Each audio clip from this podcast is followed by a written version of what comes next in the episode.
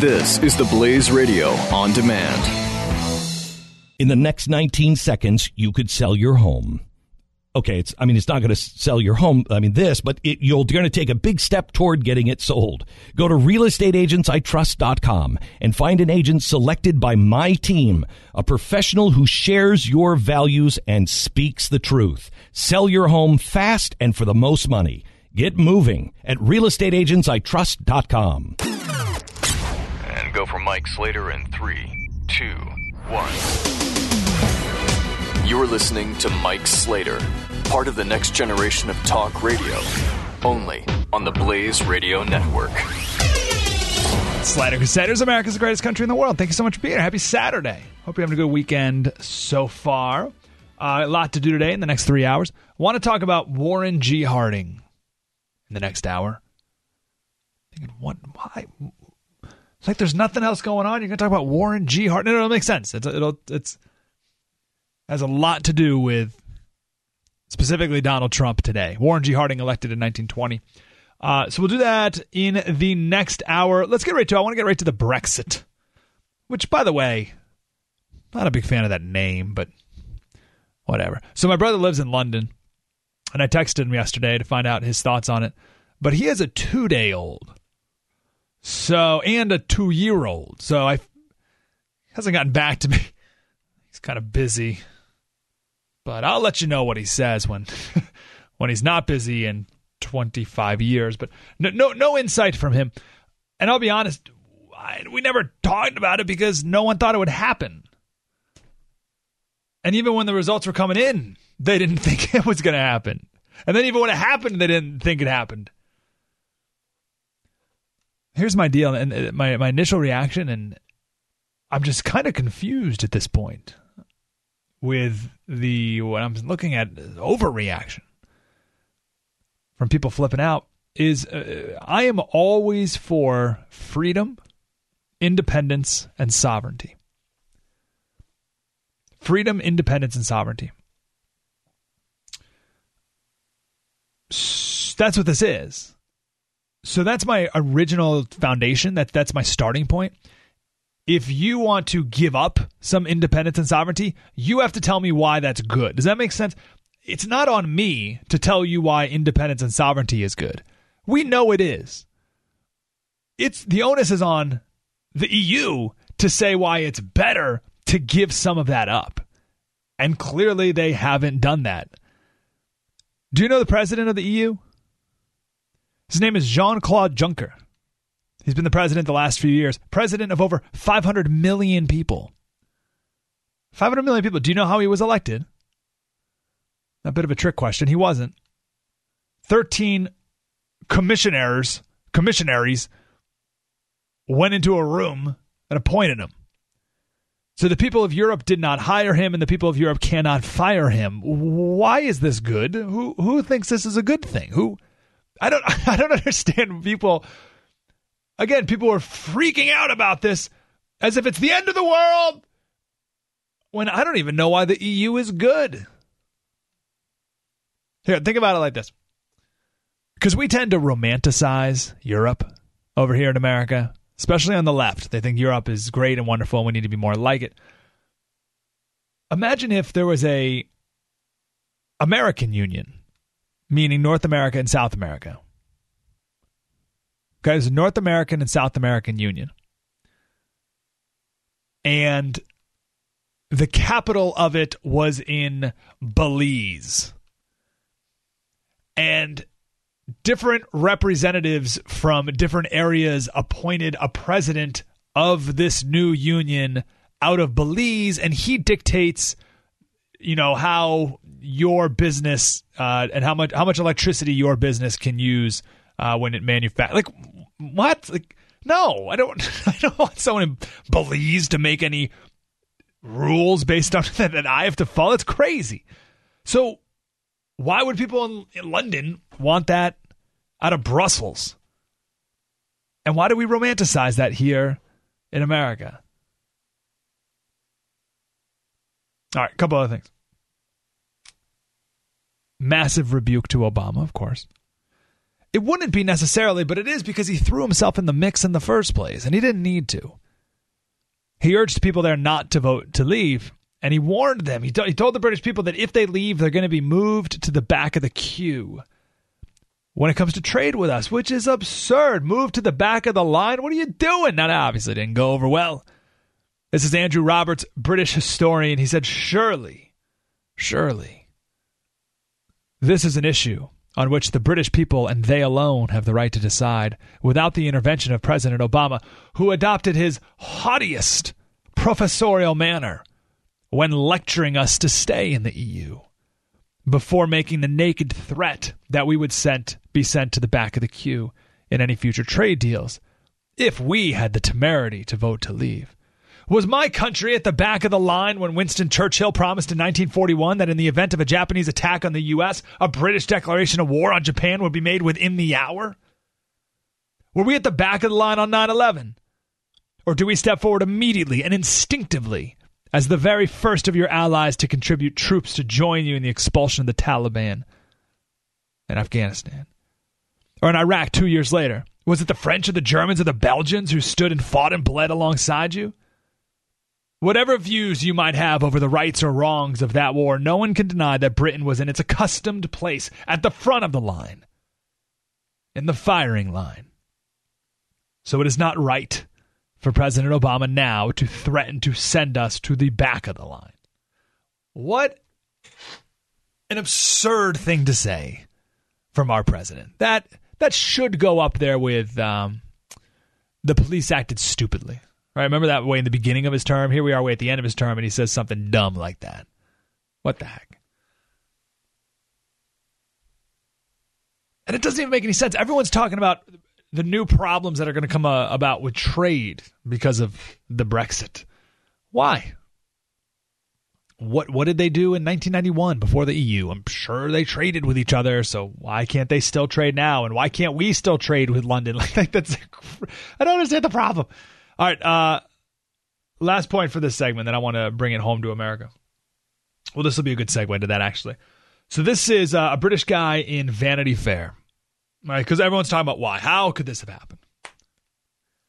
Actually, only the elite word it like that. Like, what happened? Oh my, how did this happen? That's that's the elite talking. It's the immigration, stupid. That's the reason that Britain has voted to leave the EU. Trump's antenna is attuned to what's going on in the minds of his people, even if they may be Brits. According to one poll, check this out immigration was listed as the priority of only 14% of those who wanted to remain in, in the EU. But among those who wanted to leave, 52% said it was their priority. Those images of Syrian refugees streaming north throughout last year and the attacks in Paris probably made all the difference between Cameron winning and losing the vote. Think of that. Those who wanted to stay, immigration is not a big concern. But those who wanted to leave, it was the biggest concern.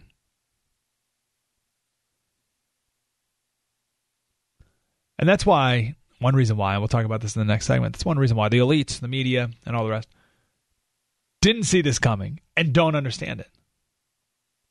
Because again, just like here in America, they're like, yeah, immigrants, party, more, the more the merrier. And everyone else is saying, whoa, hold on. And not, not in a, in a no, deport everyone way, but just in a, hey, whoa, can we just hold on for a second here while we figure out what's happening? Can we just because in England they're a couple years ahead of us. No, oh, by the way, I should say this too. When they say immigration, when British people say immigration, they don't mean there's too many Dutch people moving to England. they're, they're not. They're like, whoa, whoa, whoa, way too many Italians here. I, we can't. Too many Polish people. I don't. I like kielbasa as much as the next guy, but there's way. That's not what they're talking about. They're talking about Muslims. Uh, they're talking about Middle Eastern immigrants and way more than here. I mean, here in America, Muslims are only about 1% of the population, right? Growing, but like almost nothing. England is way bigger, and 25% of them believe in Sharia law. Okay, so so big problem in England. They're way ahead of us on this, although we're catching up quickly. And that's why 52% are seeing their culture evaporating. And that's what I want to talk about in the next segment because the people who are against leaving are calling the people who voted to leave nationalists, but but in a negative way. It's a slur. It's like what Hitler was, right? He was a nationalist. But George Orwell wrote about the difference between nationalism and patriotism, and this is a very important difference. But one last point here, just to prove that this was about immigration. The mayor of London, who is Muslim, the first Muslim mayor of a Western city, wrote this long Facebook message the day after the vote talking about immigration and saying, "Hey, immigrants all over the EU, come to London, right? We love immigrants. Immigrants are amazing here. Blah blah blah blah." Why would he write that if it wasn't about immigration? Clearly, it is. That's what that was about in England, and dare I say, that's what this election is going to be about here in America as well. Throw in a terrorist attack or two in the meantime, and there you go. You got Trump in a landslide. And you will have the people in the media here just as gobsmacked, just as flabbergasted as over there. Because the people in the media over there, they don't know anyone who wanted to vote to leave. And the people in the media here, they don't know anyone who likes Trump. That's why they can't fathom it but they'll be in for quite a surprise. All right, we'll talk about how this applies to Trump and the difference between nationalism and patriotism, a very important distinction. We'll do that next. Mike Slater, Show, the Blaze Radio Network. Spread the word. Mike Slater. We'll continue in a moment on the Blaze Radio Network.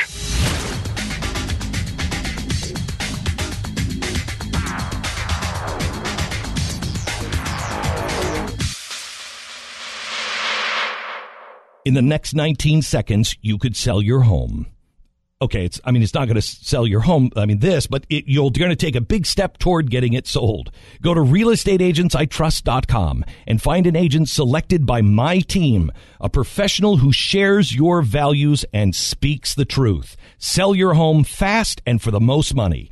Get moving at realestateagentsitrust.com.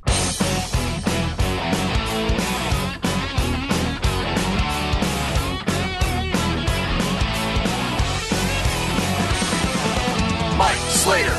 Slater Crusaders. Thanks for being here. Uh, if you could like us on Facebook, that'd be awesome. You can just search for the Mike Slater Show on Facebook. Uh, we usually put up a couple videos a week. We didn't put any of this week though because we're doing some side projects that taking up our time. We, um, I'll tell you this story real quick. So this is the next video that's going to be put up.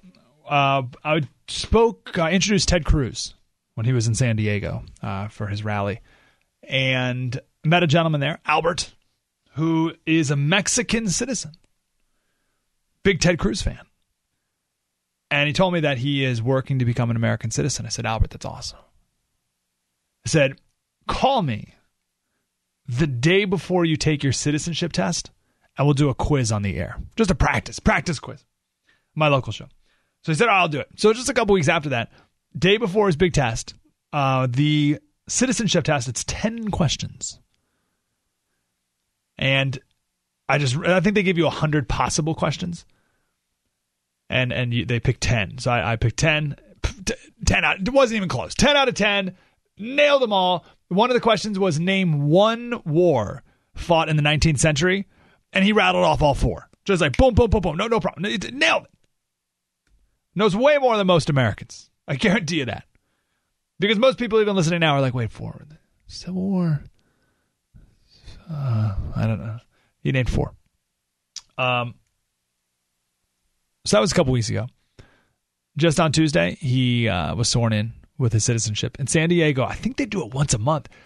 They, at least this last Tuesday, they had 600 new citizens from 66 different countries, and it's awesome. And uh, we were down there and we videotaped it all. We made a little mini documentary. So that's the next video to be released, and it's good because almost everyone likes this. This is how it should be done and to listen to Albert talk about what it means to be an American and why he wanted to be an American and what this means for his family and he's crying and like that's awesome.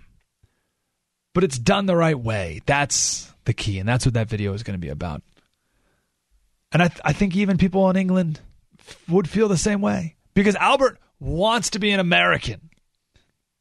Not just citizenship, but in every other way. He says, and, and I've, I've, after talking to him a bunch of times, I will attest to this, he's more American than most people who were born here. when it comes to firm understanding of what that means and how grateful he is, and we all are, to be here. And I think that's what the people of England are doing as uh, well when it comes to immigration, because again, a majority of the people who voted for leaving said immigration was their number one concern. But again, it's not because there's too many French people moving to England, it's Muslims. That's the key. And they don't like how their culture is changing so drastically. Now, what does this mean for our election coming up here in the next few months? Have you heard the word harbinger? I, have I've heard that word maybe three times my whole life, but 50 times in the last two days. The Brexit is a harbinger of what's to come in America. Harbinger. Why does everyone use the word harbinger for this? So, a harbinger comes from a 15th century word, meaning someone who travels ahead of the king or an army and uh, prepares the way. So, prepares for hotel rooms and food and stuff like that. So, it's someone who moves in front of the arriving event. A harbinger. That's what a harbinger was. So, today, harbinger. Brexit is a harbinger moving in front of, ahead of, giving us a sign of what's to come in our election. That's what that. Word. Anyway, um, it's the same thing. So England is going through their own period of uncertainty. The economy's not good. Again, immigrants flooding in, or it would be way worse if they weren't an island. You've seen Calais on the on the other side of the tunnel. But their culture's changing, and people are um, concerned. And when you're scared, when you're concerned, when things are uneasy, you take bigger risks. In this case, you vote to leave the EU. In our case, most American people will vote for President Trump, I believe. And I alluded to this in the last segment, but people on British TV, what was it, Thursday night, were, were hilariously shocked. Hilarious. Because all the pundits, all the TV anchors, they don't know anyone who would want to leave the EU. And it's the same with our elite class. They don't know anyone who's conservative. Do you remember David Brooks? He's the uh, conservative writer for the New York Times. After Trump, I think it was after he won the nomination, David Brooks wrote this long mea culpa admitting he's lived too long in the bubble that is New York City. And he doesn't know any real conservatives. He doesn't know why people would vote for Trump. He doesn't get it. He doesn't understand it. He's the conservative on the New York Times, and he admitted he's like, listen, I got to get out of this place. I got to spend more time out in the real world. Now, he is the one person humble enough to admit it in the media class. No one else is. And they are going to be just as amazed, just as shocked, just as mortified as the British press were after the Brexit results. So some have said that the people who voted for the, the Brexit are uh, nationalistic. They mean it as a slur. Nationalism is a slur. Like Hitler was a nationalist, right? But that's not right. Um, Charles Cooke wrote the other day, he quoted George Orwell. And, and George Orwell noted the difference between patriotism and nationalism. Patriotism is a devotion to a particular place and a way of life, right? We get that. And obviously, you think that that's the best place and way of life in the world, and that's okay, right? That's why I start every hour with America's the greatest country in the world. It's okay to think that and to say that. But the thing is, while you believe that, you don't wish to force it on other people. That's patriotism. Nationalism is inseparable from the desire for power and power over other countries and other people. So to say that people who voted to leave the EU are nationalistic, no. If anything, it's the EU supporters who are nationalistic. They're the ones who want to impose their way over all of Europe. That's not right. The people of England who voted for the Brexit are patriotic. They like their place, they like their way of life. Why why do you not want to l- let them have independence and sovereignty? And people say that Brexit is isolationist. Is- isolationist. It's not that either. I don't get that. It's not like England voted to move to the moon. Like they're still where they are. Like you can still trade with them, and they can still trade with the rest of Europe, and we can still trade with them. Like what? I don't know why any of that has to change. But think about it like this. Let's go a little deeper. Why would England, who in recent history has been the most powerful empire in the world, why would they want to be just like just one of many countries? Same with America. The left wants us to be one of many. They want us to be no better, in some ways worse, citizens of the world. Just one of many, uh, to the point of who are we to say Iran can't have nuclear weapons? Who are we to say we are exceptional? Who are we to say what's right and wrong? Let's not get on our high horse over here, right? That's the progressive mentality, always has been. There's going to be blowback from that. There was in England. They're saying, well, I want to be a citizen of the world. I want our own country. And there's going to be blowback to that mentality here in America. What does it look like? Make America great again. Mike Slater Show. Spread the word. Mike Slater, part of the next generation of talk radio on the Blaze Radio Network.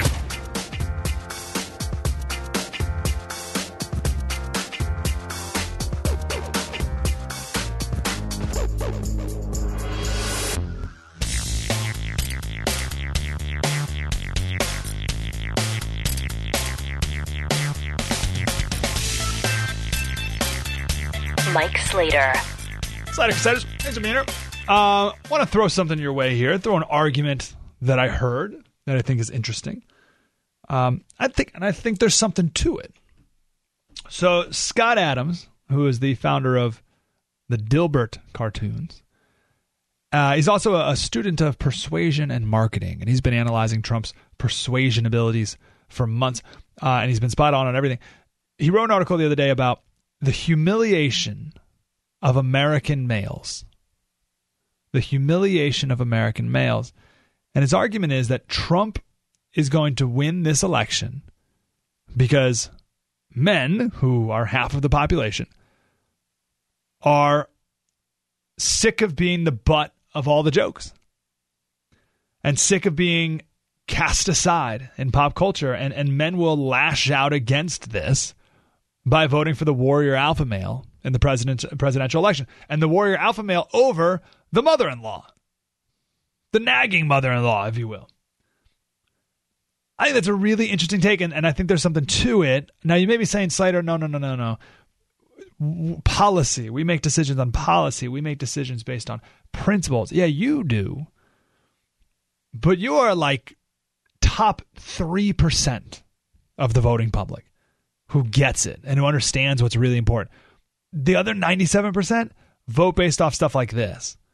And it's subconscious. And this is why when they ask people on the streets who you're going to vote for, you get so many people who are undecided. They're like, hmm, I just don't know, Hillary or Trump. It's like, what? How can you not even made up? You have no opinion? No opinion? And it's not, I hate them both. It's, I don't know. I just haven't decided. So those people these types of things make a really big difference. And I want to talk more about that coming up in the next hour when we talk about Warren G. Harding. But um, so I've been saying for months now that Trump is the warrior alpha male.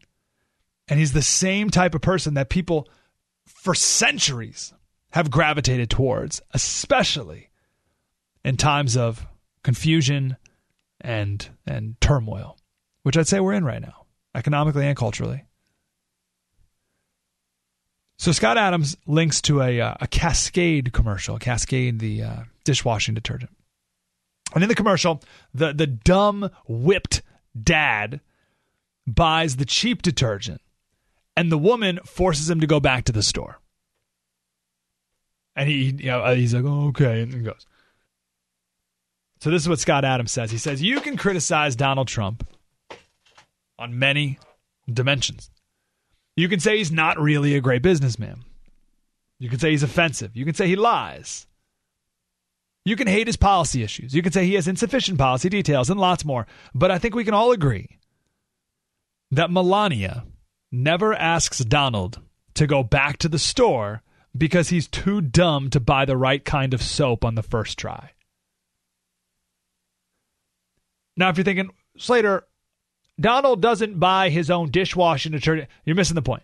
Okay, it's it's he doesn't get bossed around, which is how men are perceived in pop culture.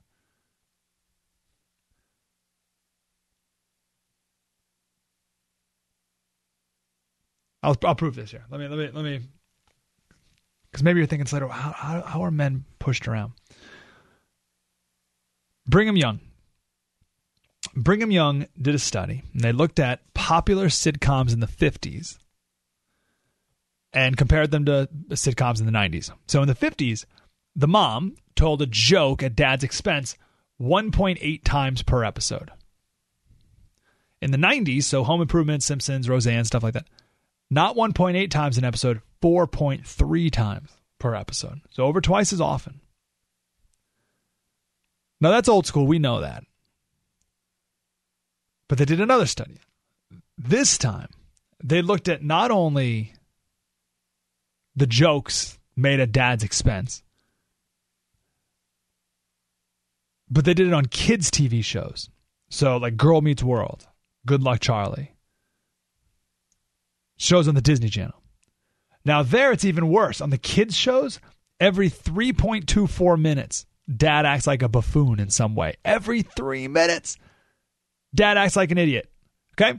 Now, not only did they do that, but they looked at the reaction of kids on the TV show.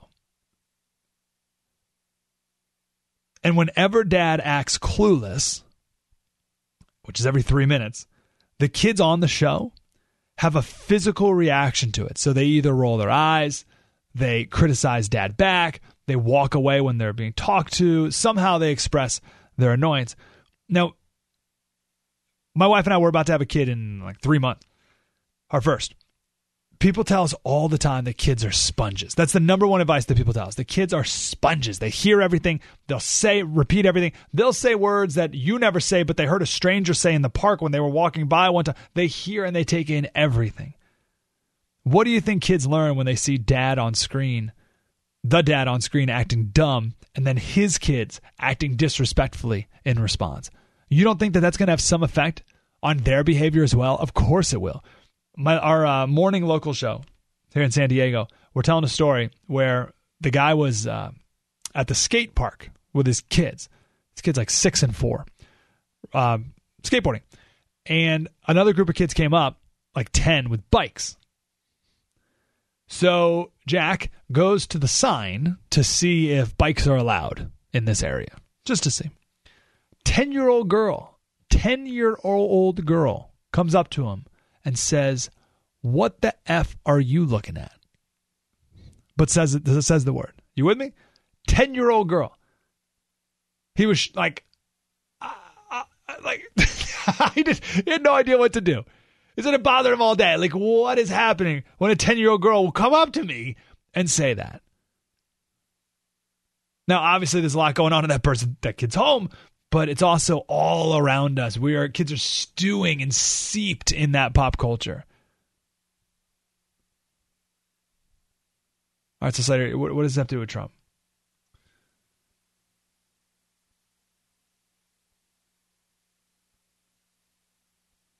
Trump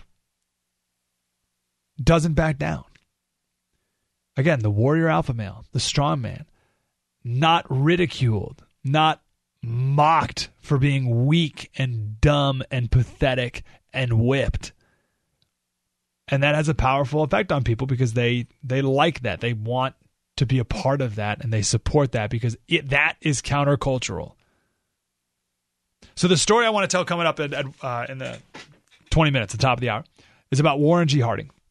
Warren G. Harding was nominated to be president not because everyone thought he'd be a good president, but because he looked like a good president.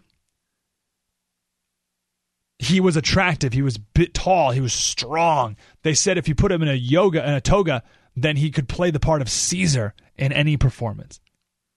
That is literally the only reason that why they supported him to be president, and he won. And you think I'm exaggerating, but I'm not. I will prove it coming up in 20 minutes. Warren G. Harding was nominated to be president because he looked the part. Trump's the same thing. Someone wrote me a uh, tweet the other day. They asked if I still think Trump's going to win in a landslide. Uh, and I said, yes. I said, there's uh, still a long way to go. I said, what do you think? And he wrote back. He said, quote, it's going to be ugly for Trump. Lack of money, lack of organization, and lukewarm party support. Okay, that analysis is the old school way of thinking. Same with the people who complain that Trump's speeches don't have enough policy specifics, don't have enough details on how he's going to implement things. That doesn't matter. Now, again, it matters to you. And it should matter. But it doesn't. Are you with me? Specifics should matter. You should care about it, but no one else does. You're in the top 3% of people who care. So who's Trump going to appeal to? You or the 97% of people who just want a strong guy? Someone who says it like it is, right? Like that's who he's appealing to. And there's way more people like that. And also this old school way of thinking. What the controversy in the beginning of the week was that Trump hasn't raised enough money. What have you? Has anyone been paying attention the last couple months during the primary? Money doesn't matter. Not when Trump's playing the game he's playing. Tell me again how Jeb Bush crushed Donald Trump because Jeb had a money advantage. Oh, that's right. That didn't happen. So, the, what rules are we playing by here? Jeb, Ted, and Marco had way more money than Hillary has now against Trump, and Trump spent near zero, crushed them. So that doesn't mean anything anymore. The money, the money doesn't mean anything. The lack of policy specifics doesn't mean anything. Lukewarm party support, like if anything, that's a benefit to Trump. So that guy is just like any other pundit on TV who says, "Oh, Trump has no chance. Look, he hasn't raised any money. Who cares? So what?" Oh, uh, Trump um, uh, doesn't have any policy specifics. No one cares. You know what kind of stuff makes a difference? We live in a culture where men are ridiculed and humiliated. And Trump, the warrior alpha male, is a counter reaction to that. That's what wins elections.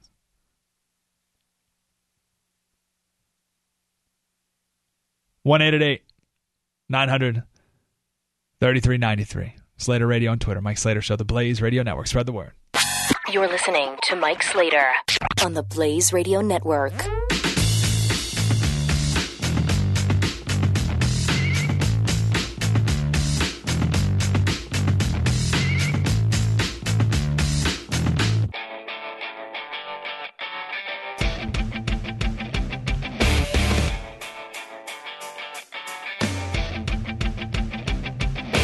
Mike Slater.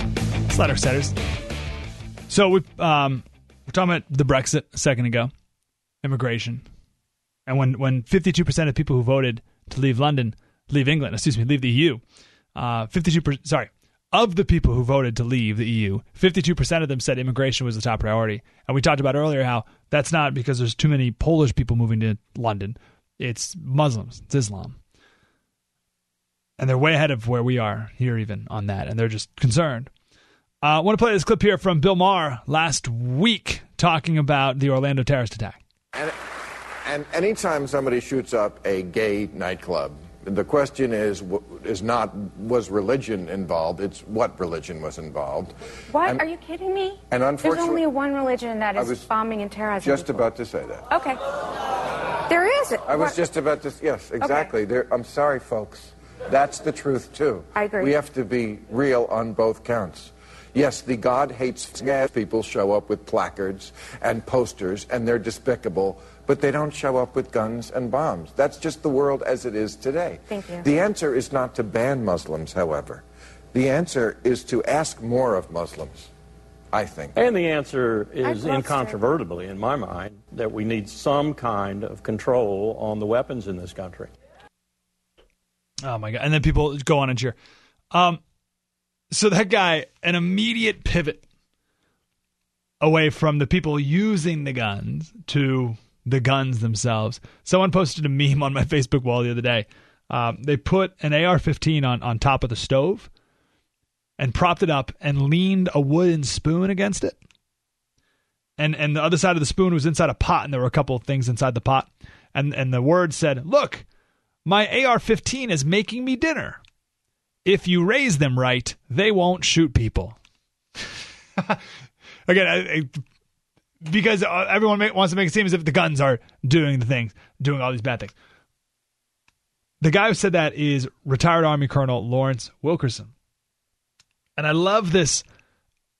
His whole like, listen, we need some kind of regulations on guns. He says that as if there are currently no regulations on guns, like they sell them at the farmer's market. Like you just walk down the sidewalk and there's guns scattered about everywhere. Like there's no gun laws in the country. And he's the very first person to say, huh, we should have like a regulation on these things. There are piles of regulation, mounds of regulation. And there's dozens of people in, in, in, who are shot in Chicago every month, and they have even a higher pile of regulations. And this guy's like, listen, I think we got to have a some gun regulation. Give me a break, man. It'll never be enough. But anyway, back to the point. That's Bill Maher saying, listen, people, okay, well, this is what the problem really is. And the people of America, that audience, will refuse to admit it forever. But um, the people of England, the very least, are saying, "Whoa, we just just slow down here for a second. Um, because our culture is changing here quickly, and I don't like the direction this is moving in.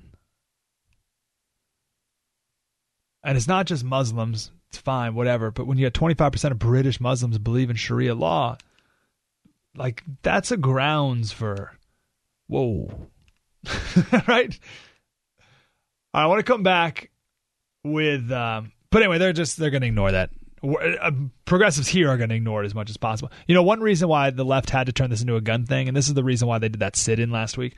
The reason they turned the Orlando terrorist attack into a gun thing is because if it was a terrorist attack, they know that that would help Donald Trump.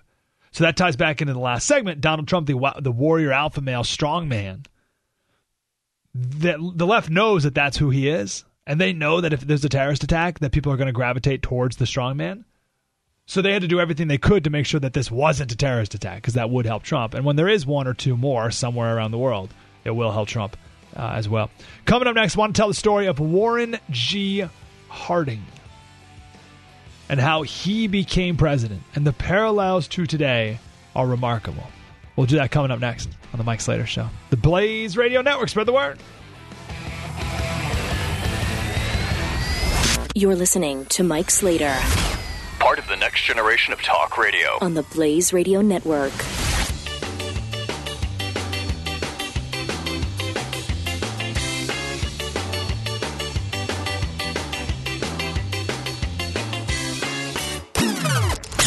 And go for Mike Slater in three, two, one.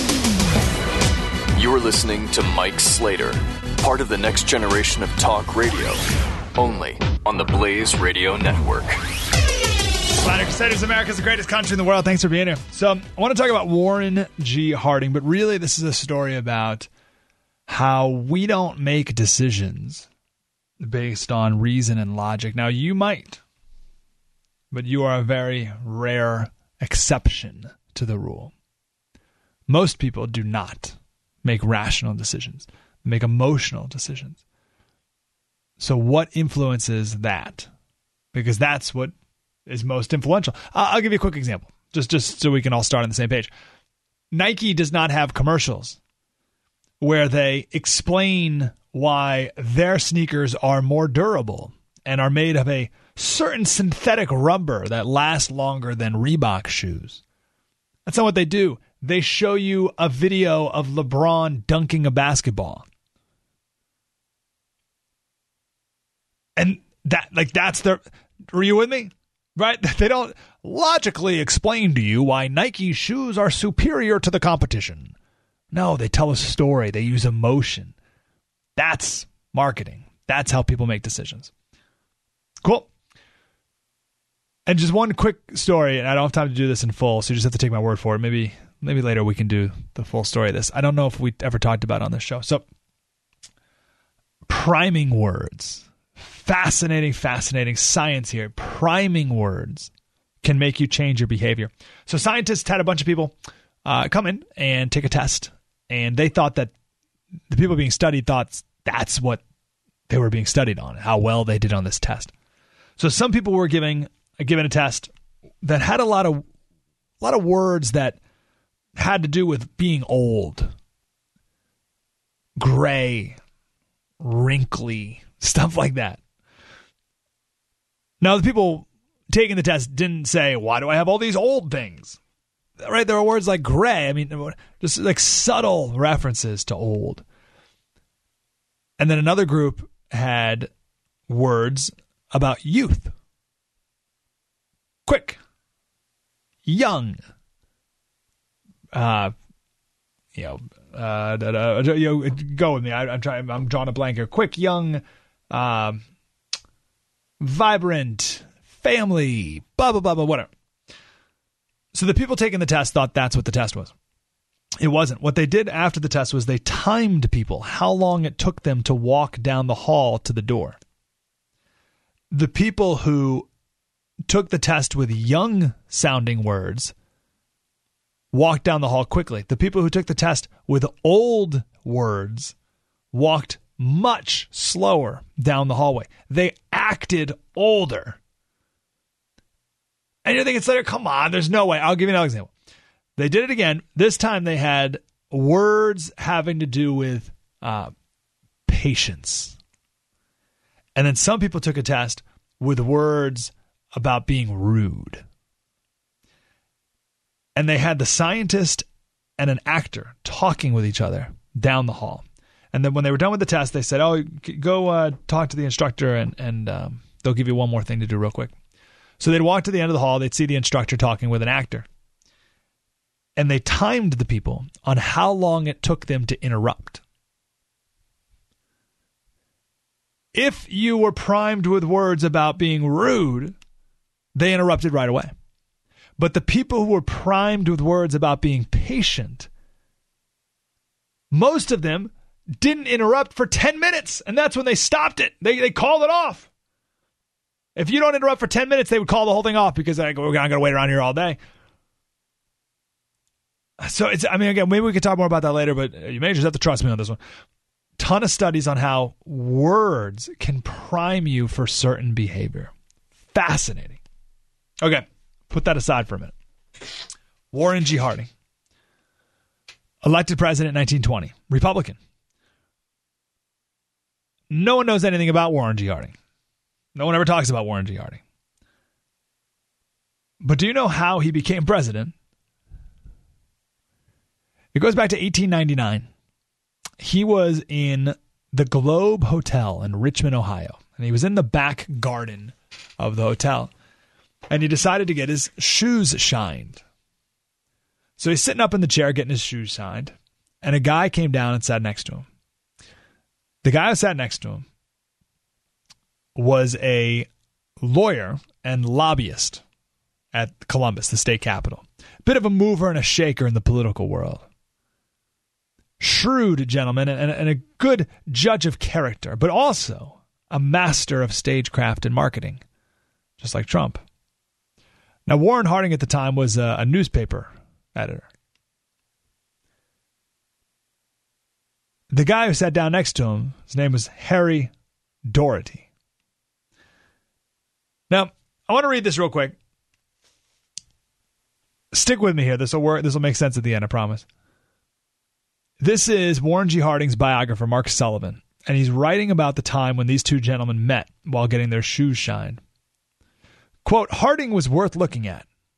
He was about 35 years old at the time. His head, features, shoulders, and torso had a size that attracted attention.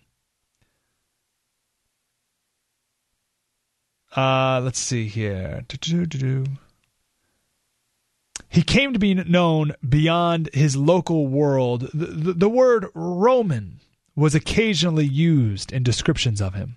As he stepped down from the stand, his legs bore out the striking and agreeable proportions of his body, and his lightness of his feet, his erectness, his easy bearing added to his impression of physical grace and virility.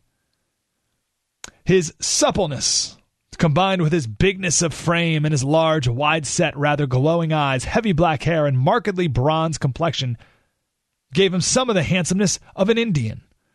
And he goes on and talks about his his friendliness and how his voice was resonant, masculine, and warm, and on and on and on. So at that moment, the lobbyist guy, Harry, Harry Daugherty, said, This man would make a great president. Now, keep in mind, they never met each other. They don't know each other.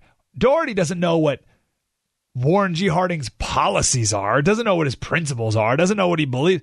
But he said that guy is going to make a good president. What? Was he a great leader of men?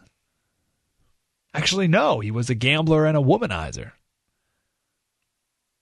It didn't matter. He looked the part. So he ran for office, never distinguished himself in any office he held. Uh, a newspaper writer described his speeches as an army of pompous phrases moving over the landscape in search of an idea.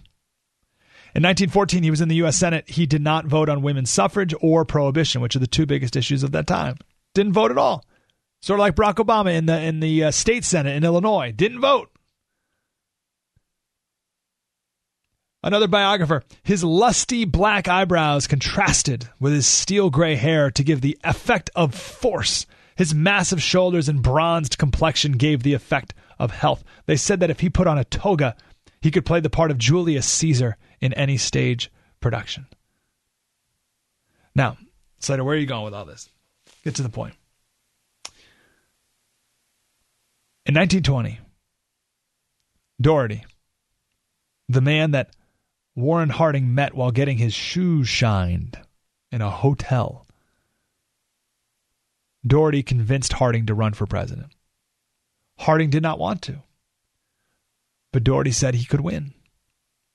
Now, Daugherty sometimes would say that Harding would make a great president, but most of the time he said Harding would make a great looking president. Do you see the difference there? Do you see the distinction? There's a difference between being a great president and being a great looking president. And you're saying, Slater, I don't believe it. I don't think there's any difference at all. Or I would never be that shallow as to think that I'm only going to judge based on someone's looks for this incredibly important position. Well, let me tell you one thing. What if some guy ran for president this year who was five foot three and 120 pounds? And you put him up on stage next to Donald Trump, who's six two. You're telling me that you don't think deep down, uh, maybe not you, people would judge the five foot three gentleman over the six foot two gentleman? That five foot three gentleman, by the way, is uh, James Madison, the founder of our Constitution, the guy who wrote the darn thing. Five foot three, a buck twenty, soaking wet. Do you think he could be elected president today? Five foot three? I don't think so. Warren G. Harding would make a great looking president. So, 1920, he entered the convention in sixth place. Now, the race was deadlocked between the top two candidates Major General Leonard Wood, who was a Medal of Honor recipient, and the governor of Illinois, Frank Lowden. On the 11th ballot, Warren G. Harding was the compromise candidate. Why? Because he looked the part. He won the nomination, won the presidency, served two years, died of a stroke, arguably the worst president in our history. Now, it's easy to hear this story of what started at a, a chance encounter in a hotel shoe shine. But it's easy to hear the story and think, what was wrong with them? How could people back then vote for a guy just because he looked the part, just because he was handsome? Just because he was powerful looking, just because he kind of looked like Caesar. Why wouldn't they go with the, the, the, the distinguished governor of Illinois or the Major General Medal of Honor recipient? Instead, they go with a do nothing senator from Ohio just because he was handsome? Yep. But don't think that we're much better. David Brooks, 2008. The first time that he met then Senator Obama, he said, quote, I remember distinctly. We were sitting on his couches, and I was looking at his pant leg and his perfectly creased pant. And I'm thinking, A, he's going to be president.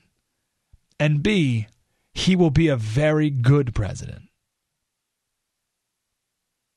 Based on the crease in his pants. All right, I got to take a break here. I'll bring it to Trump next. Mike. You're listening to Mike Slater. on the Blaze Radio Network.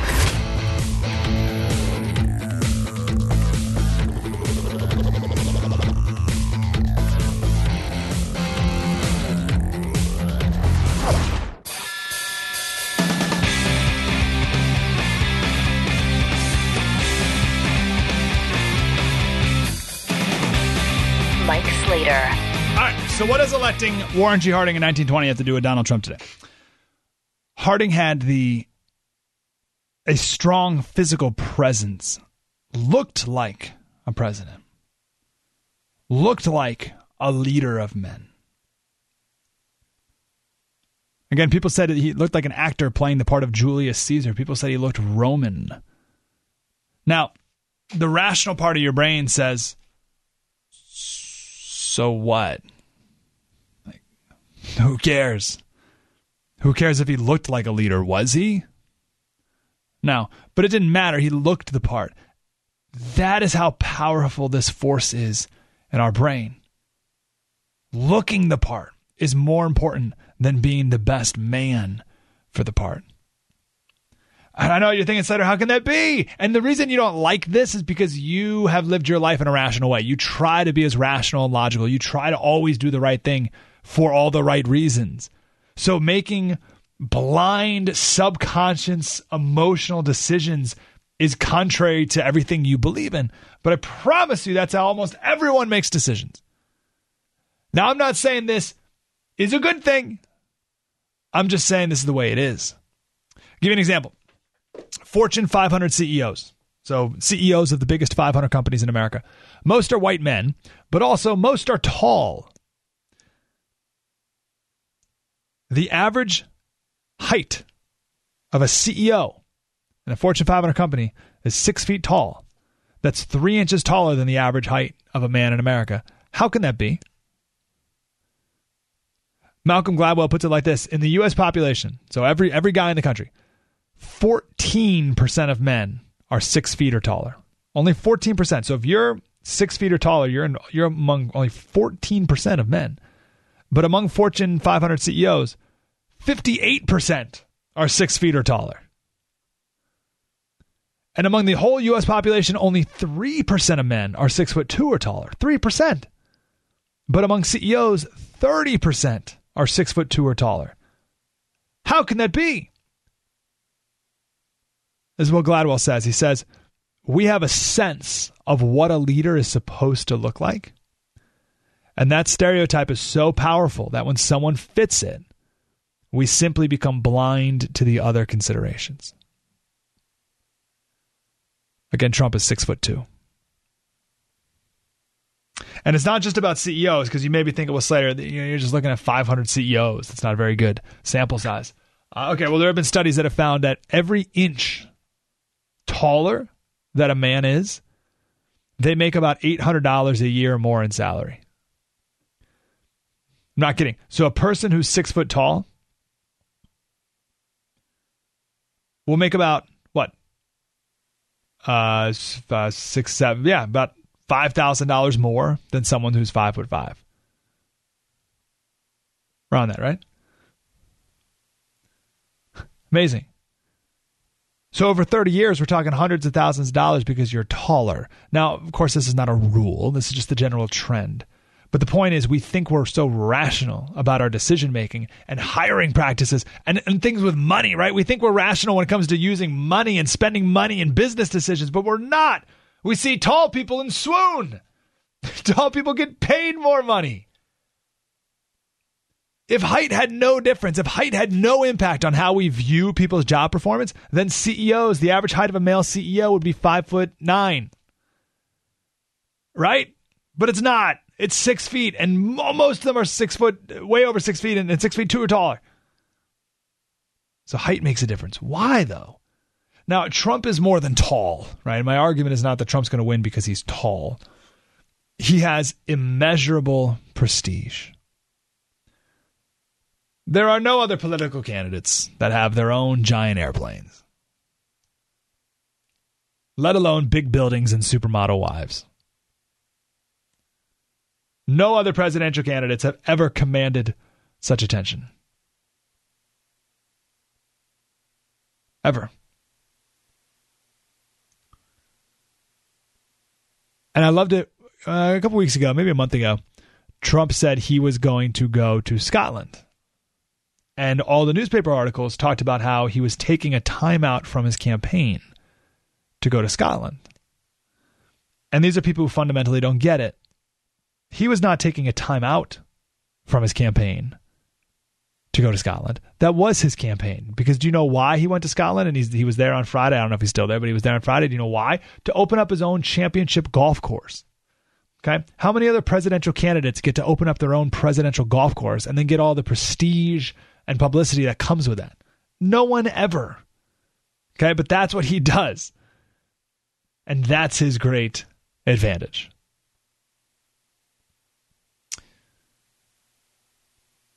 So tie this into what we talked about in the last hour the humiliation of males over the last couple decades, right? Men are sick of being the butt of jokes in pop culture with the doofus dad and all that. And men are going to react to that by voting for the warrior alpha male who doesn't get pushed around. And I'll tell you, when push does come to shove, policies don't matter. And I hate saying that. Please believe me, I hate saying that because of course they really do matter, right? They matter to me, they matter to you, they matter to reality. But to most people, they don't. And people are going to vote for the alpha warrior male over the nagging mother in law. I guarantee it. When they're in the booth, no one's going to be thinking about policies. They're going to be thinking about what feels good and feels right. All right, there may be some skeptical folks listening. Um, you may be one of them. Let me do one more segment along these lines. I want to tell you the story of margarine and how, how margarine sales went from nothing to um, beating butter for a time. How did that happen? I'm going to tell you what they changed and you'll be amazed. And again, it applies to politics just the same. We'll do it next. Mike Slater Show, the Blaze Radio Network. Spread the word. This is Mike Slater, part of the next generation of talk radio. On the Blaze Radio Network.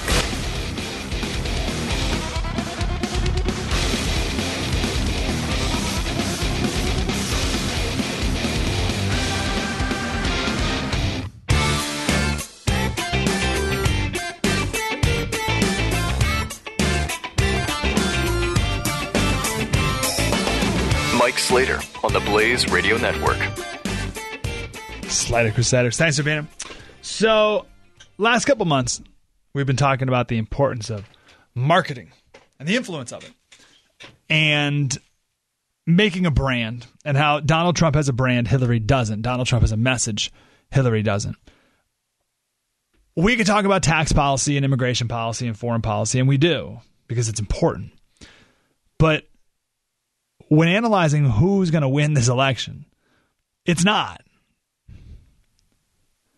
Because most people, even if it's subconsciously, most people vote based on branding and marketing, which Trump is the master at. We've talked on this show before about how breakfast became known as the most important meal of the day. How did that happen? Marketing.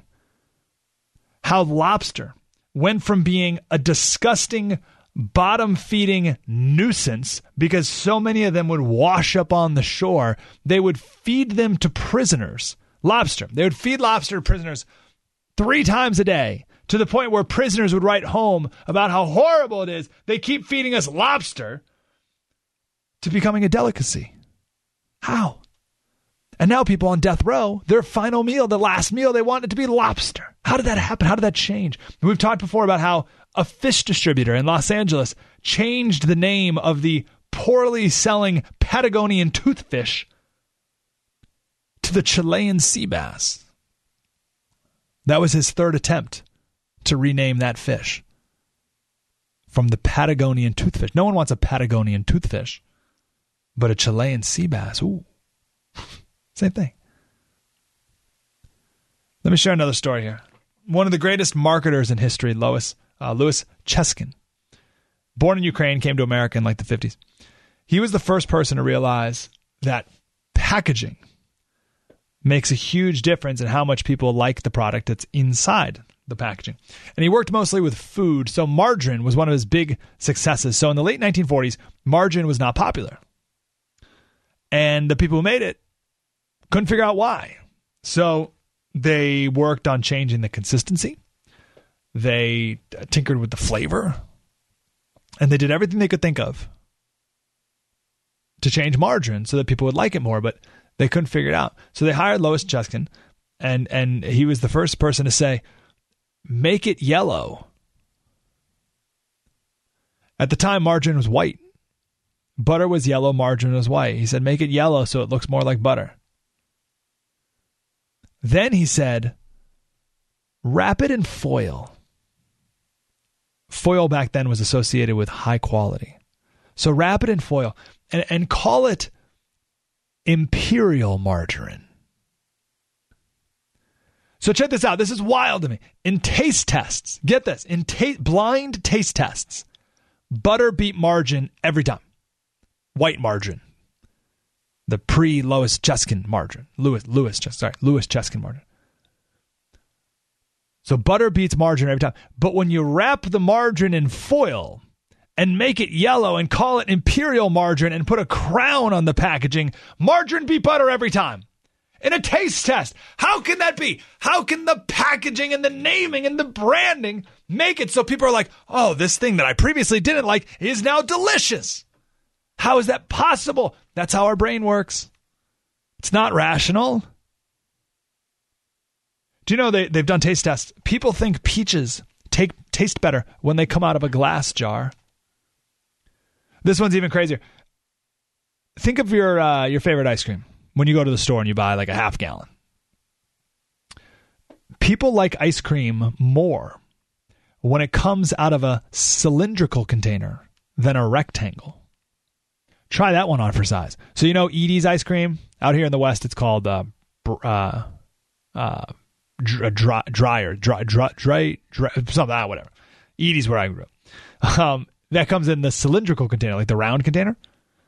So they've done taste tests where they'll flip it. They'll put the they'll they'll put a ice cream in a not as good ice cream in the cylindrical container and the Edy's ice cream in the rectangle container and and taste test. Oh, I like I like this ice cream in the in the round container. And right and they're like, "Oh, I don't like this other ice cream. It's in the rectangle." Like, huh? How does that make a difference? People like ice cream more when it's in a cylindrical container. What are you talking about? I'll give you one more. Do you remember the Pepsi challenge? So the Pepsi challenge was real, by the way. Um, so they did a blind taste test, and you take a sip of Pepsi and a sip of Coke. And most of the time, people chose Pepsi. So Pepsi was right. I mean, those commercials were true. And Coke did their own taste tests behind the scenes. And yeah, Pepsi won 56% of the time. That's a lot. And Coke was really worried that it was just a matter of time, as people realized that Pepsi tasted better, that they would drink Pepsi, not Coke. So that's why Coke panicked and developed new Coke, which was a disaster. And we, that's a fun story too, but we can share that for another day. So here's the fatal flaw that Coke made. Two things. First, no one drinks a sip of soda. Pepsi's better if you have a sip of it because it's sweeter, but people prefer Coke when they drink the whole can. So the Pepsi challenge was a sip of each, but if you did a challenge where you drank the whole can of each, people would prefer Coke. That's first thing. Second thing, people don't drink soda blind. You don't just drink a soda without knowing what it is when you drink a soda, you see the packaging, you see the branding, you see the logo, and our brain associates those things as we're tasting it. So when you drink a Coke, it may connect you with childhood, with memories, with different places. Coke has a huge worldly brand, right? When you drink a Coke, there's almost like a communal, a subliminal communal experience to it. And you're saying, there's no way that's true. Listen, people like ice cream in a round container more than a rectangular one. All right? That's what we're talking about here. Those are our brains. So, in a blind taste test, people prefer Pepsi. But we don't drink soda blind. In a taste test where people see what they're drinking, they prefer Coke. So, to bring this all back to Trump, because that's what this is about, he's not selling policies. He never has and he never will. He's selling a brand, he's selling an image, he's selling a whole package.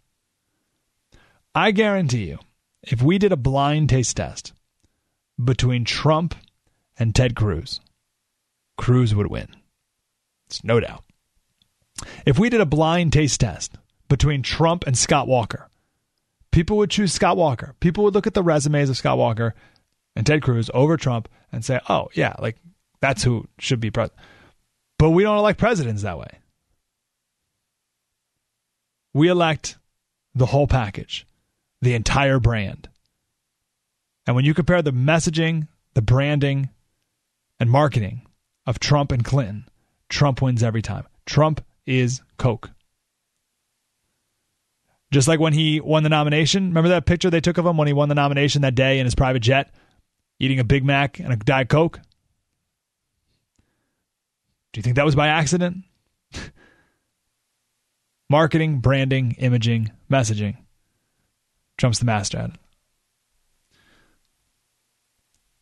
So to bring it all the way back to the hour, if you've been with us the whole hour, talked about Warren G. Harding and how he was getting his shoe shined behind a hotel in Ohio in 1899. And a guy sat next to him who was a marketer and stagecraft master and lobbyist and said, That man looks like a great president. Didn't know anything about him. 20 years later, he was president.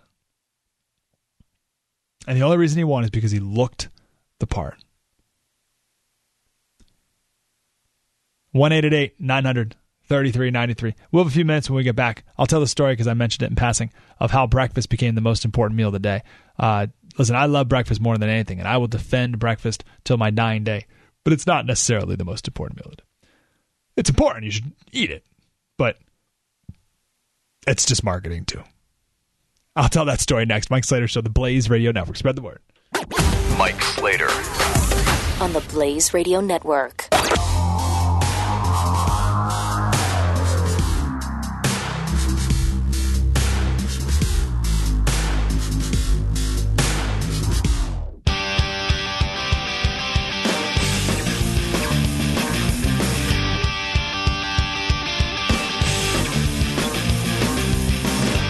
Part of the next generation of talk radio.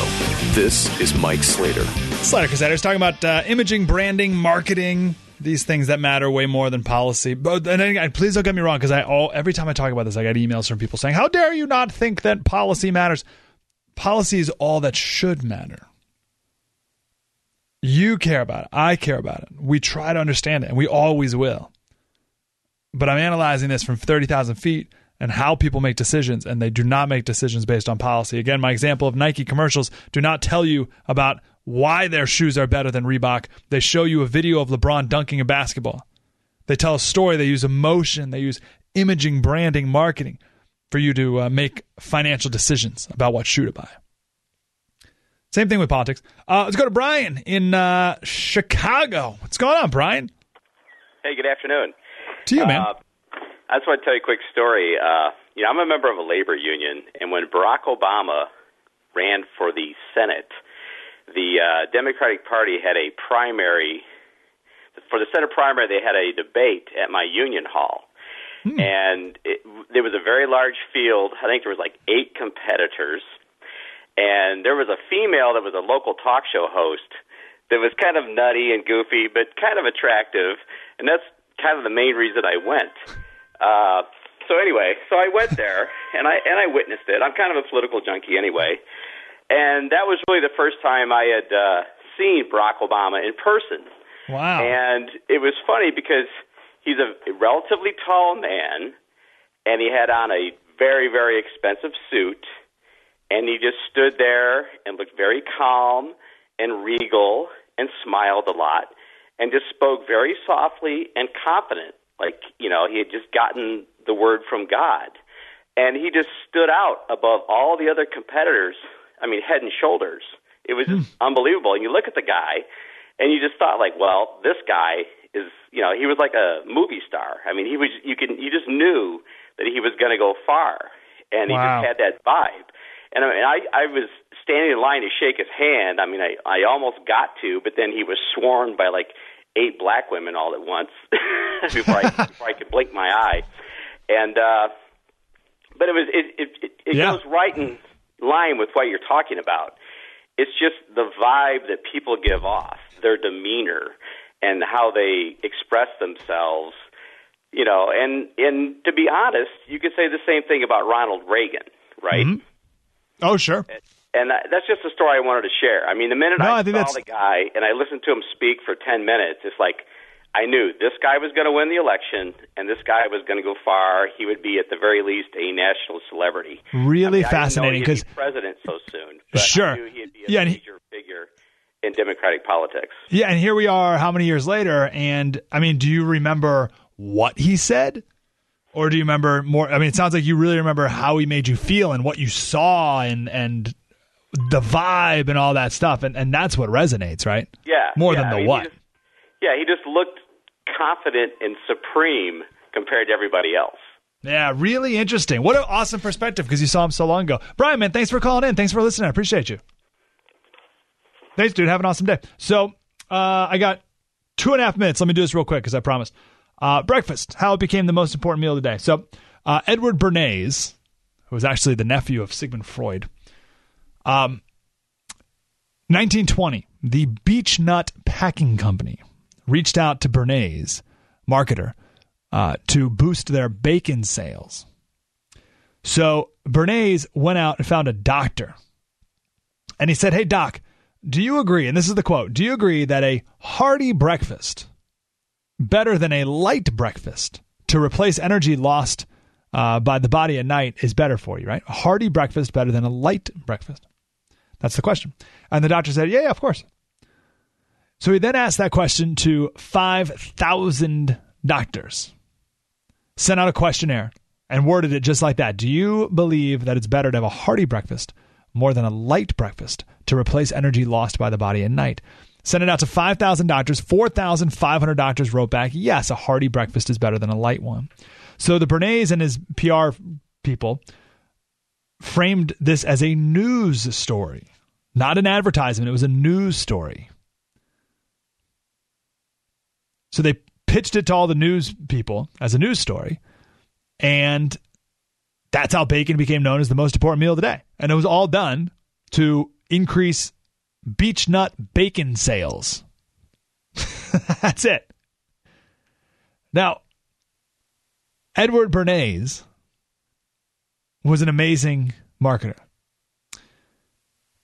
He so so a quick little story. There was a journalist who went to Germany and spent some time with uh, Goebbels. Right, Goebbels was the minister of propaganda in Nazi Germany, and in Goebbels' library was a book written by Bernays. It was called "Crystallizing Public Opinion." So this is from Bernays' autobiography. Goebbels was using my book as a basis for his destructive campaign against the Jews of Germany. This shocked me. Obviously, the attack on the Jews of Germany was no emotional outburst by the Nazis, but a deliberate, planned campaign. Wow, using the same sales marketing techniques that Bernays used for bacon. So, the same marketing that's used to make t- margarine taste better and ice cream taste better and all the things we just talked about used to manipulate the people in political campaigns. Why wouldn't it be? Mike Slater Show, spread the word. You're listening to Mike Slater on the Blaze Radio Network.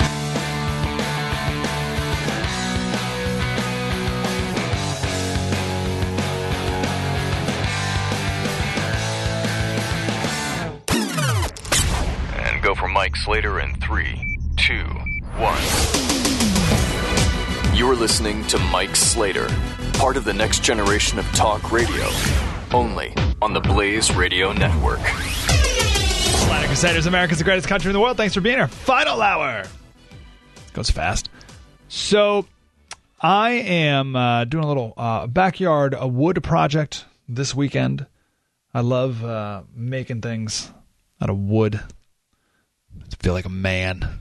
Measure something, cut it, screw it together, perfect, fits perfectly. Ah, feels good. I love it. So I'm making a hanging day bed. Anyway, so if you've ever done anything like this before, uh, you've heard of a plumb line.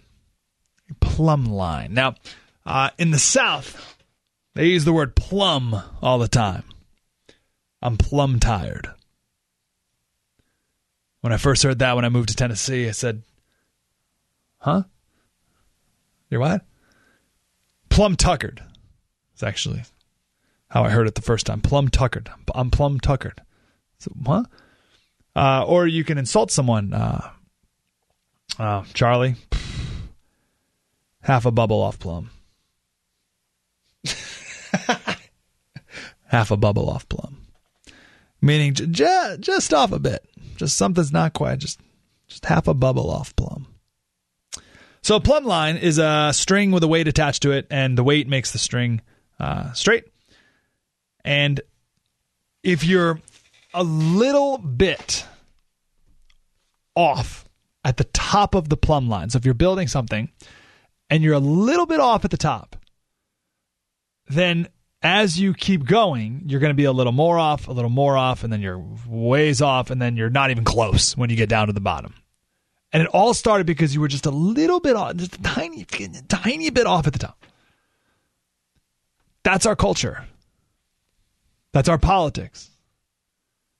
That's everything we do. If we're a little bit off at first and you just keep going, you blink and you realize you're way off. Maybe another analogy to make it easier is let's say you had to walk you had to walk your point A and you have to walk to point B which is a mile away. Okay? You got to go to point B which is a mile away. It's a straight line. It's 1 mile straight ahead. But once you start walking, you can't readjust your direction. Okay, so you you you figure out exactly the exact direction you want to go, and you just walk straight. You can't change. You can't at all. You'll realize that even if you're a, half a degree off, as a, you know, a mile away, you're not even close to the to point B. So you have to line up perfectly in the beginning. Every degree of difference makes a huge difference in the end. All right, I bring this up again because this is our culture. Uh, because I want to play this clip here. This is uh, Tucker Carlson talking to someone from the Brady campaign. So this is one of the big anti-gun groups. Now, this is a really important clip because it proves how if we don't define our terms or if we don't force others to define their terms, then we will be off just a bit in the beginning, right? You're, you're going to be off just a little bit because we don't know if we're talking about the same thing, right? So you have to define terms. We have to make sure we're talking about the same thing. If we don't in the beginning, then we will result. It will result in something way off at the end. Here it is. Backseat to the war on guns. Joining us now is Dan Gross. He's president of the Brady Campaign and Center to Prevent Gun Violence. And he joins us on set. Dan, thanks for coming on this morning. Good to be here, Tucker. So, what's an assault rifle? I mean, it's not a question of talking about certain kinds of guns. It's it is, though, about... the pre- hold on, wait, stop. The president has said, and Democrats in Congress say, that we should ban assault weapons or not let terrorists get their hands on assault weapons. So, before we proceed, let's define it specifically. What is an assault weapon? No, I, I'm, I'm. Isn't that amazing? Tucker Carlson asks straight up, "What's an assault weapon?" Well, you know, listen, it's not about. That's someone who doesn't want to define his terms, obviously. So, assault weapon isn't defined, and then uh, and has no interest, right? So you can see how important this is from the very beginning. He has no interest in defining what it is they want to ban or regulate. How can that end well? We're off plumb already. We're off plumb. Now they'll throw around scary words like weapon of war. I think you'll hear that here in a second. Maybe I'm wrong, but I've been in the Second Amendment thing for a while. I've never heard that word used before. Weapons of war. I've never heard that. Maybe I just I'm just noticing it the first time, but I've never that's I think that's a new one that they must have focused grouped as a successful word that people don't like. Ooh, weapons of war. I mean, we don't the civilians shouldn't have weapons of war. But what what does that mean? Because I can't buy the guns that our service members use overseas. No one can. We haven't been able to buy an automatic weapon since 1934. So the left wants to go after weapons of war without defining that. And they want to go after assault rifles without defining it. They just want to make it seem scary without ever having to define it. So anyway, that, that's why Tucker Carlson did such a good job with this because no, no, man, define what you're talking about so that we can have a specific conversation. Let's make sure our plumb line is straight. Here's the rest. I'm not here to define what assault weapons are. I mean, oh. we Can anyone we, we define are. it? Have you heard anybody define it? We are against certainly weapons of war that are intended only to take human lives. But let's talk Weapons about what I wanted to talk about here. Which well, but is hold what- on, wait, wait, wait, hold on. The whole conversation about guns this week is assault weapons. That's this is a weapon of absolutely war. not It's true. scary. That's absolutely not Do you- true. The Will you whole concede that you can't make meaningful It's- it's law not- unless no. you define your Tucker, terms? It's not the conversation that's happening in Congress. It's not the practical legislation that's being proposed. So we should talk about that because there's going to be a vote Monday. We're talking about what we can do to keep any kind of gun, an Right. assault weapon or a handgun, out of the hands of people with hate in their hearts, people intent on doing harm. And there's a lot that we can do, starting with the legislation that's Okay, being proposed. let's on address Monday. that then. I'm interested that you wouldn't define it, but, but let's move on to that. The legislation proposed would prevent people on the terror watch list or on the no fly list from buying firearms. So they would be stripped of a constitutional right without due process. Do you think it's fair for the U.S. government to punish people who haven't been proved to have committed wrongdoing? So it's ironic that a, a lot of the same people who claim to be strongest on terrorism are in favor of defending the rights of people who are known and suspected terrorists. Hold on. How can a person be a known terrorist if he's not convicted? 'Cause there since types- when are- does the hold on wait? I thought our whole justice system. lists? Let's slow down. I thought our whole justice system was based on the notion the government can't just suspect you; they have to prove you of wrongdoing, don't so, they? so are you saying there shouldn't be a no-fly list? I'm.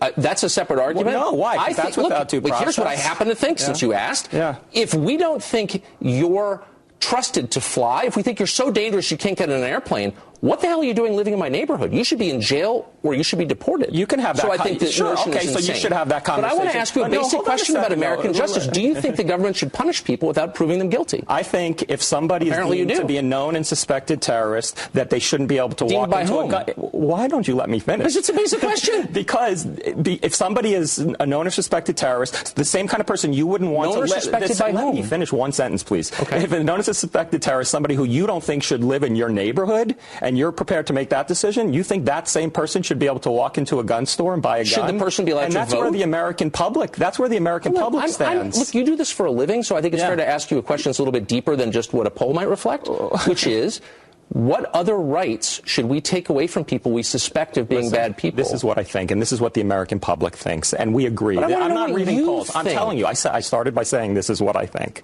I think that there's so much more that we can do to keep guns out of the hands of the people who have been convicted of violent crimes, have- people who are domestic abusers, known and suspected terrorists. It starts by going into by but you're passing saying this law that that's people who have not been convicted of anything ought to have their Second Amendment rights taken I'm away. saying people who have been deemed by our government But you to won't be tell me and by whom, suspected on what terrorists, grounds? by the attorney general, by by the investigations that go into these people. That's what this law proposes. So on the basis of suspicion. On the basis of suspicion, you want to kick these people out of your neighborhood. That's what you just said. No, I'm saying you if said you don't want to believe have them they're live too in dangerous. Yeah. but I think you should be convicted before being punished because I'm an American. Well, listen. Great. To, I'm sorry. right, so we can stop there. So you hear there, assault weapon wasn't defined in the beginning, and then terror watch list was never defined at the end. So if you can't define these important things that we're talking about, it will never end well. Now, uh, do we? I don't. Do we need to do terror watch list for the millionth time? I'll do it real quick. Here's why this is a problem. There's no standard for being put on the list. They don't tell you if you're on the list, and there's no way of getting off the list. So I don't know what it takes to get on the terror watch list. So for my job, I look up ISIS videos so I can tell you what's going on. Is anyone who goes to an ISIS website a suspected terrorist? So just because I go to an ISIS video, now I can't buy a gun? Like, what's the standard? Now you can say, well, he, this is the standard, and if you meet this, then you're on the list. Uh, Oh, okay, that's that's something. We can have that conversation, but they don't even want to have that conversation. It's just you're on the list, can't buy a gun. No, no, no, no, no. Actually, I'll tell you a quick little story here. I'll tell you more about this next week. Um, San Diego, I'm sure other police departments do as well, have a uh, what's it called? A gang, a gang identification list. So it's sort of like the terror watch list, where if you are a suspected gang member, you're put on this list. Now, there also happens to be a law in California that says if you're on a, in a gang and you know about a crime, you can be convicted as well. So, two guys in San Diego were put on this gang watch list, even though they weren't in a gang. Someone in a gang committed a crime. These two guys were arrested because they were on the list as having been a member of the gang as well. Now, they weren't in the gang. They were put on the list because a cop saw them talking to gang members once, eight years ago. But they were convicted of a crime because they happened to be on the same list as someone who actually committed a crime. That's real life. A really great parallel to this, where you're put on a terror watch list because we have no idea why and what a ter- how it was defined as terrorist either. Too. I wonder how many people on that list are uh, not not Muslim, don't have Muslim names, right? What's terrorism? How's terrorism defined? In like we don't. No one knows. No one's talking about this stuff, so you can't have that be the standard. All right. So to get back to plumb line, I think you can see that if you're a little bit off in the beginning, then it's not going to end well. And if we have this standard now where if you're put on a list, then you can't buy a gun, it is not a big leap from that to if you're on a list, then you don't have First Amendment rights.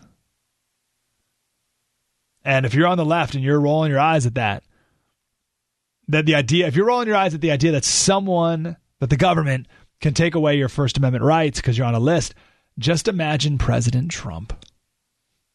President Trump, who terrifies you, right? President Trump, who people on the left and right say he's literally Hitler. Think about what he can do to you without the personal protections that the Constitution gives you.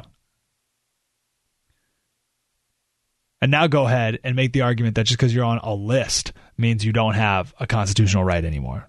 Come on. Now let's not get sidetracked. None of these things would have stopped any of the most recent terrorist attacks anyway, but we got to do something, right? As we as they always say. 1 900 3393 Mike Slater Show, the Blaze Radio Network. Spread the word. This is Mike Slater on the Blaze Radio Network.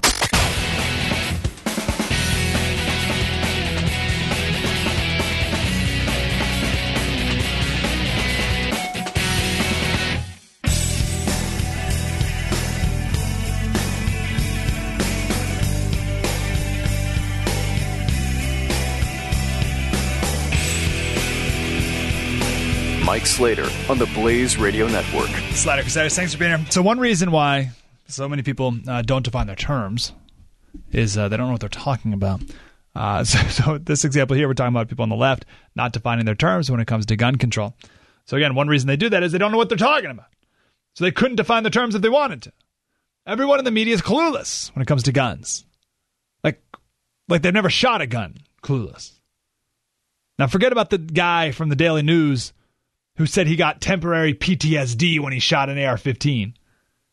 On my local show, by the way, we talked to uh, the dad who made a video of his seven year old daughter shooting an AR 15 for the first time. I love that video. It's on my Facebook page.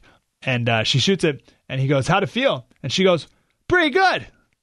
And then gets back to shooting the rest. it's a seven year old girl. And the, the Daily News guys say, oh, oh, PTSD my shoulder's bruised. I can oh, it's, it's unbelievable. Come on. Anyway, so Vox has a uh, chart they created with an AR-15, and it has a uh, line to all the different parts you can buy, right? All the different parts of the AR-15, and one of the parts listed in this chart is grenade launcher. Grenade launcher. Okay, now if there's anyone at Vox who knows anything about anything, that person would have said, guys, guys, guys, it's not a grenade launcher. Yeah, it is. No, no, no. What they're referring to is called a 37 millimeter launcher. And they're so ignorant that they assume that it's a grenade launcher. But again, since 1934, you can't buy grenades. So a 37 millimeter launcher, and I'm sure there's someone listening who can tell us more, it's for launching a flare or something called a bird banger. So you put this cartridge in the launcher, you press a button, it goes. But there's no injury. I mean, it's not a it's not a bullet. It's not a grenade. It's for like clearing birds or animals from a field, right? So you, you got you you launch it, you go, and the birds fly away, right? and Vox calls it a grenade launcher. It's awesome. I, I just I feel like if someone tasked me with reporting on something that I don't know anything about, I would ask to do something else, or I would study the heck out of it. Right? Why pretend? And the media does the same with religion. They're just classically ignorant. Do you remember when uh, I forget if it was Ted or his dad, Raul, but he was at his church and he said something like, uh, "I pray for the body of Christ to rise up and save our country," or something like that. And it was in a church, and and all the pundits on the media the next day they said, "Oh, oh my gosh, Ted Cruz wants Jesus to raise from the dead." It's unbelievable. Did you hear what crazy nutbag Ted Cruz said? He wants Jesus Christ to raise from the dead. Oh my gosh. And, it was the whole day. And I remember thinking, well, first of all, he already did. It's kind of the point. Second, body of Christ just means church. But if you've never heard that term before, it seems super scary and weird, but it's it's not. It's just church, not the actual body of Christ. It's a church. Like I remember there was one woman, some I forget where what channel, but she said she was talking about that. And she goes, "I know a lot of people who were offended by that comment." No, you don't. no, you don't. Because anyone who knows what they're talking about, you would never be offended by that. There's nothing to be offended by. The Bible talks about the body of Christ. There's nothing. There's nothing. Of... New York Times also wrote that Easter is the celebration of when Jesus resurrected into heaven. No, it's not.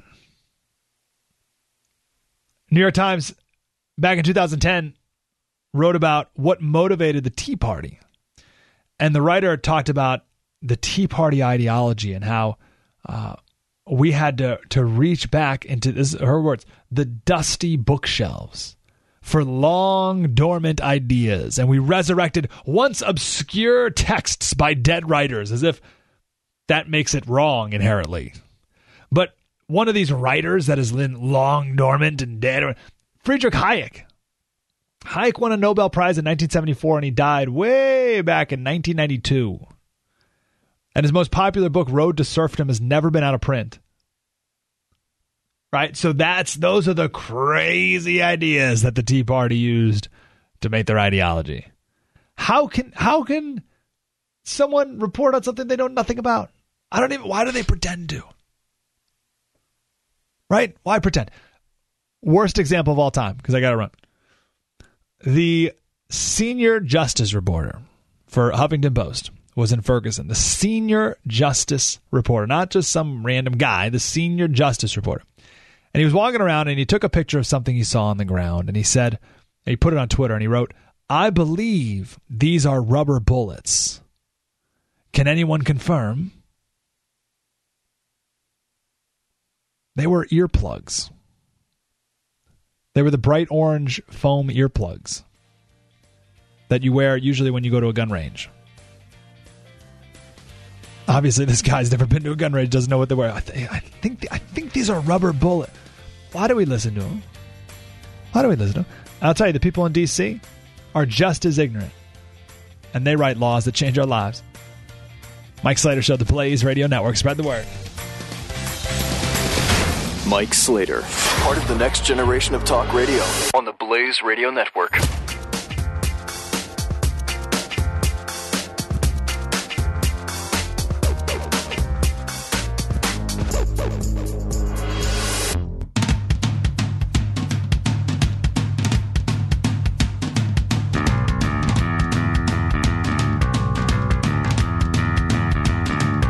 Mike Slater.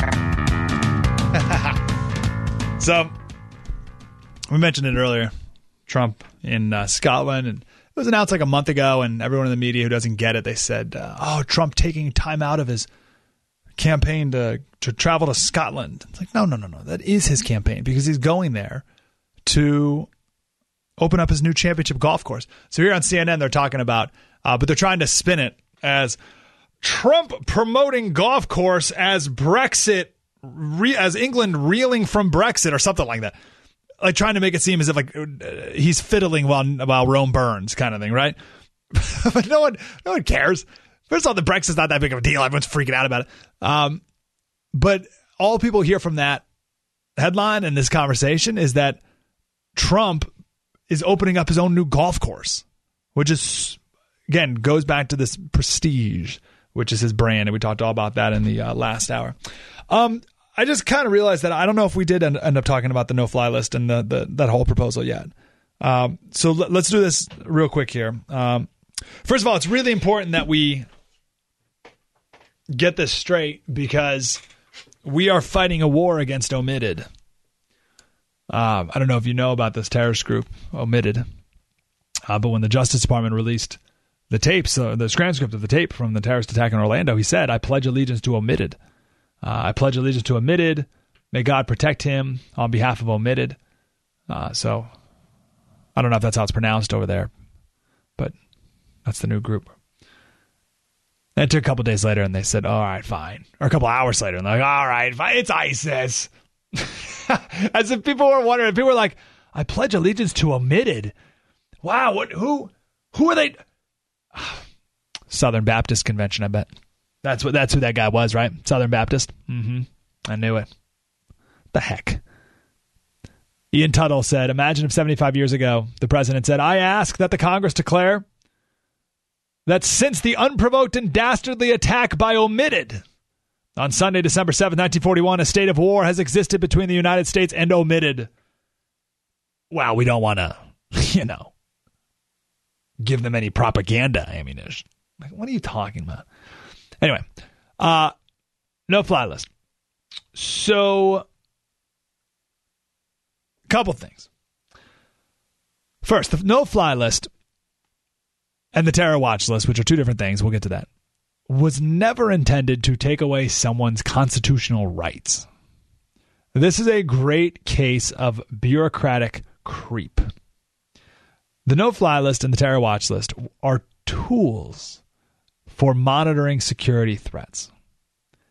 They do not have the safeguards that are necessary to protect our rights, mostly due process which says that the government can't take away your rights just because they want to. If they want to take away a right of yours, there's a process, there's a process for it, an official, proper, and outlined way of doing things.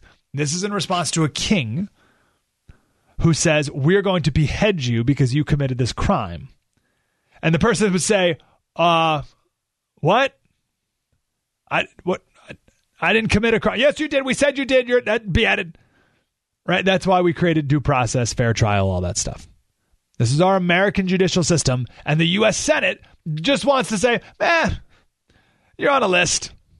That's enough, right? That's enough due process. We're just on a list. How do you get on the list? Ah, I don't know. They put you on it. How do I know if I'm on it? Ah. How do I get off it? Hmm whatever. no, no, no, no, no, no, no. It's not how that works. Just because you're on a list doesn't mean you don't have a one of your constitutional rights anymore. Come on, give me a break. This is let's unbelievable that we're even proposing this. And again, if you want to prove to someone who thinks that this is a great proposal, because it does, I will grant you, it sounds good on the surface. Right? If you don't think about it, it sounds good. Right? If you just hear it, you're like, yeah, no fly. If you're on the no fly list, you can't buy a gun. That makes sense. But if you think about it for two seconds, then it's a horrible idea. And that person who doesn't want to think about it, just have them imagine President Trump, who we're, we are told is literally Hitler. And he will pass a decree one day on you, right? So that person you're talking to is like, yeah, no fly list, can't buy guns, great idea. Say, all right, fine. President Trump comes into office, makes up a list that takes away one of your rights. You okay with that? Of course not. You will be screaming due process from the gallows. So protect it now, as we talked about at the top of the hour, the plumb line. Don't let the plumb line get a little bit off. And that's what this is. Oh, it's just, listen, it's to fight terrorism. Okay. And it's only a Second Amendment right. And it's a very stringent list. No, it's none of those things.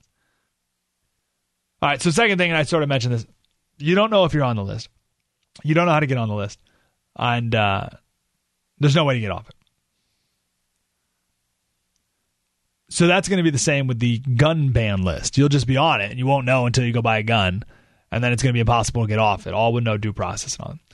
Uh, let's mm, let's play this. A final point. If we had this bill, right, that, that, that they're sitting in for, right, they're sitting on the floor, or they were they were sitting uh, on the floor of the house, which is just like the most petulant, childish thing I've ever seen. It's un. So, actually, let me let me talk about that for one second. This Democrat sit-in. So we talk a lot, quite a bit, about things going on on college campuses on this show. If what happened in college campuses stayed on college campuses, and just kids acting like kids and saying goofy things and doing goofy things and whatever because they're kids, uh, we wouldn't talk about it because who cares? But all that stuff on college campuses is seeping off into the real world in a ton of different ways. The sit in is another great example. That sit in was the exact same thing you would see on a college campus with a bunch of college kids blocking the entrance to the president's office or something. And that's the type of stuff that you get pepper sprayed for, right? But but but it's that technique has seeped off college campuses, and now you're seeing grown adults sitting on the floor, like literally on the like what what are you what are you doing? I'm not one for putting on airs, but there's something to be said for having a little dignity when you're you're, you're a congressman. No.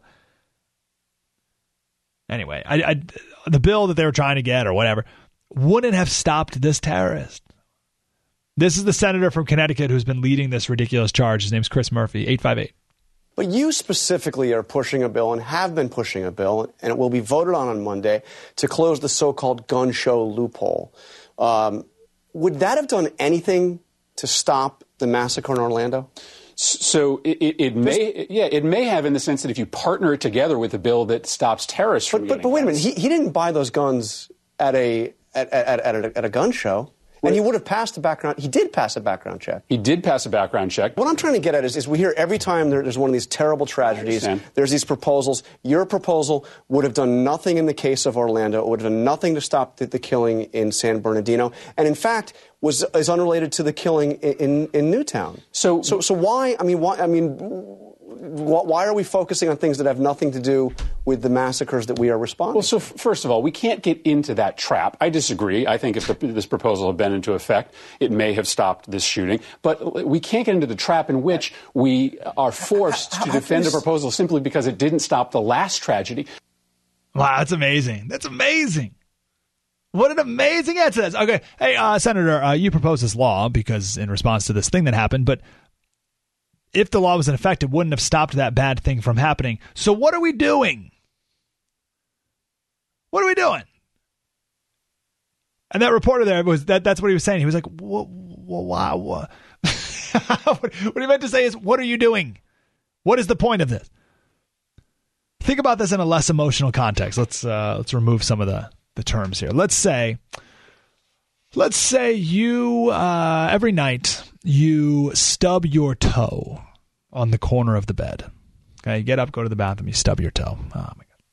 Now uh, it's annoying, and uh, you could do a few things about that. You could move the bed a little bit in one direction. You could do that.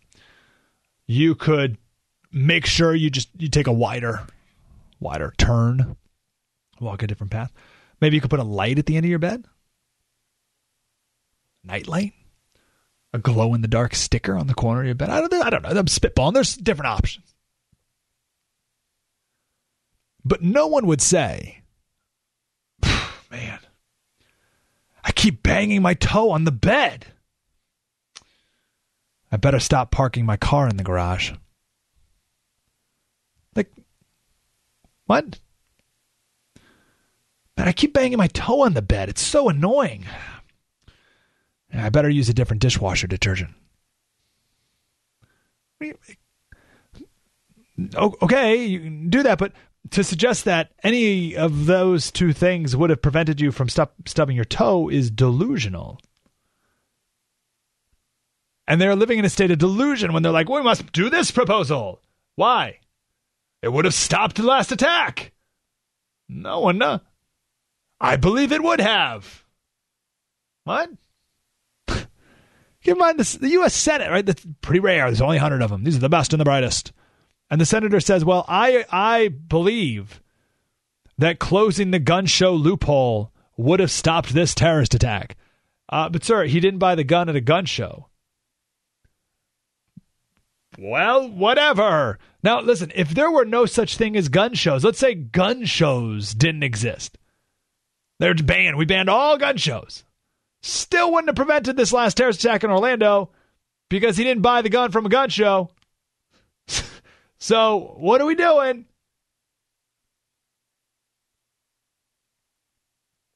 All right, last point. Uh, the terror watch list and the no fly list are different things. So the no fly list has 47,000 names on it. The terror watch list has a million names on it. They're different things. But senators use them interchangeably, which is a should be a massive red flag. If if if they're so sloppy in describing what they want to do, it goes back to what we talked about at the top of the hour about the plumb line. They don't define their terms. They're a little bit off plumb in the beginning, and it's going to be way off in the end.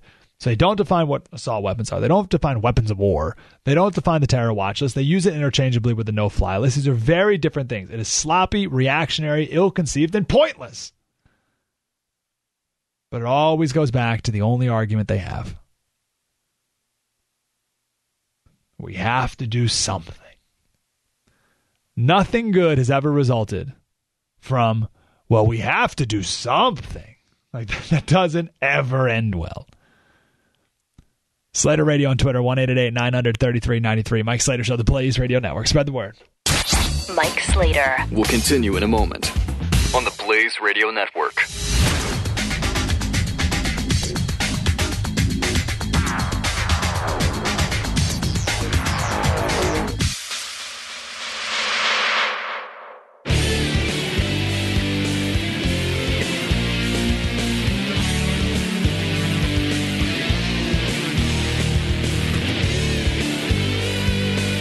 Eight eight eight nine hundred thirty three ninety three. Mike Slater is on. Slater Crusaders. I got three minutes. I can make this argument here. So this whole gun conversation reminds me of my favorite article I've ever read. My favorite editorial. It's from Hans Fiene. He's my age, and it was written after I think the gay marriage Supreme Court ruling. Um, and he he asked why why is why is this a thing? Why why are people freaking out about this? Why how did gay rights become the new civil rights? And his argument is from the day he entered kindergarten, all we learned about was how everyone hated black people.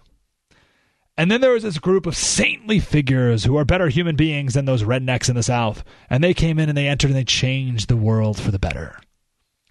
And that was drilled in our heads for 20 years. And we grew up wanting to change the world too. We wanted our Selma moment. Now, here's the problem for millennials we also don't want to actually do anything. So we're looking for this Selma moment, but they're all like hard work, right? I mean, there's a full on genocide going on of children with abortion, but abortion means if we wanted to oppose that, then we'd have to live a life that's consistent with that position. You know, no no sex out of wedlock, stuff like that. So that's off the table. We could focus on poverty, but that involves me donating my own money, and I don't want to do that. I got bills to pay. Right? So that's off the table. We could focus on sex trafficking. That's a huge deal. Um, but that's, you know, it's kind of out of sight. Like, I don't get any bonus points for doing anything about that because no one knows about it. It's not trendy to care about. So I don't really want to focus on that. So there's like all these real issues that millennials are like, eh, whatever. But luckily, these social justice gods bestowed on us the perfect cause for our millennial generation and gay marriage. It has everything. It has a marginalized people that no one has ever defended. so we can come in and be compassionate and accepting and more saintly than even the Selma people. And it requires zero effort, no moral consistency, no financial sacrifice, and no effort at all. All you got to do is change your profile picture on Facebook. That's it. It's awesome. That's why gay marriage became the, the, the moral cause of our generation. I think of it with ISIS too. That's one reason why millennials and the rest don't want to deal with ISIS because it requires work. It requires confronting difficult questions and realities. And then if it turns out that it is a threat that's dangerous, then that requires a lot of work, like fighting and stuff. So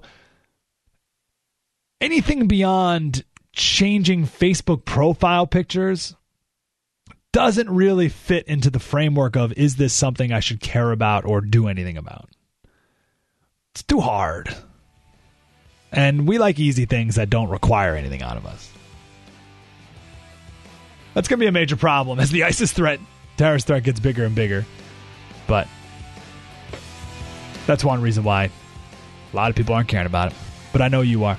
We got to run. Slater Crusaders, we'll see you next Saturday. Have a wonderful rest of your week. And you like us on Facebook. Mike Slater Show. Spread the word. You're listening to Mike Slater Part of the next generation of talk radio. on the Blaze Radio Network.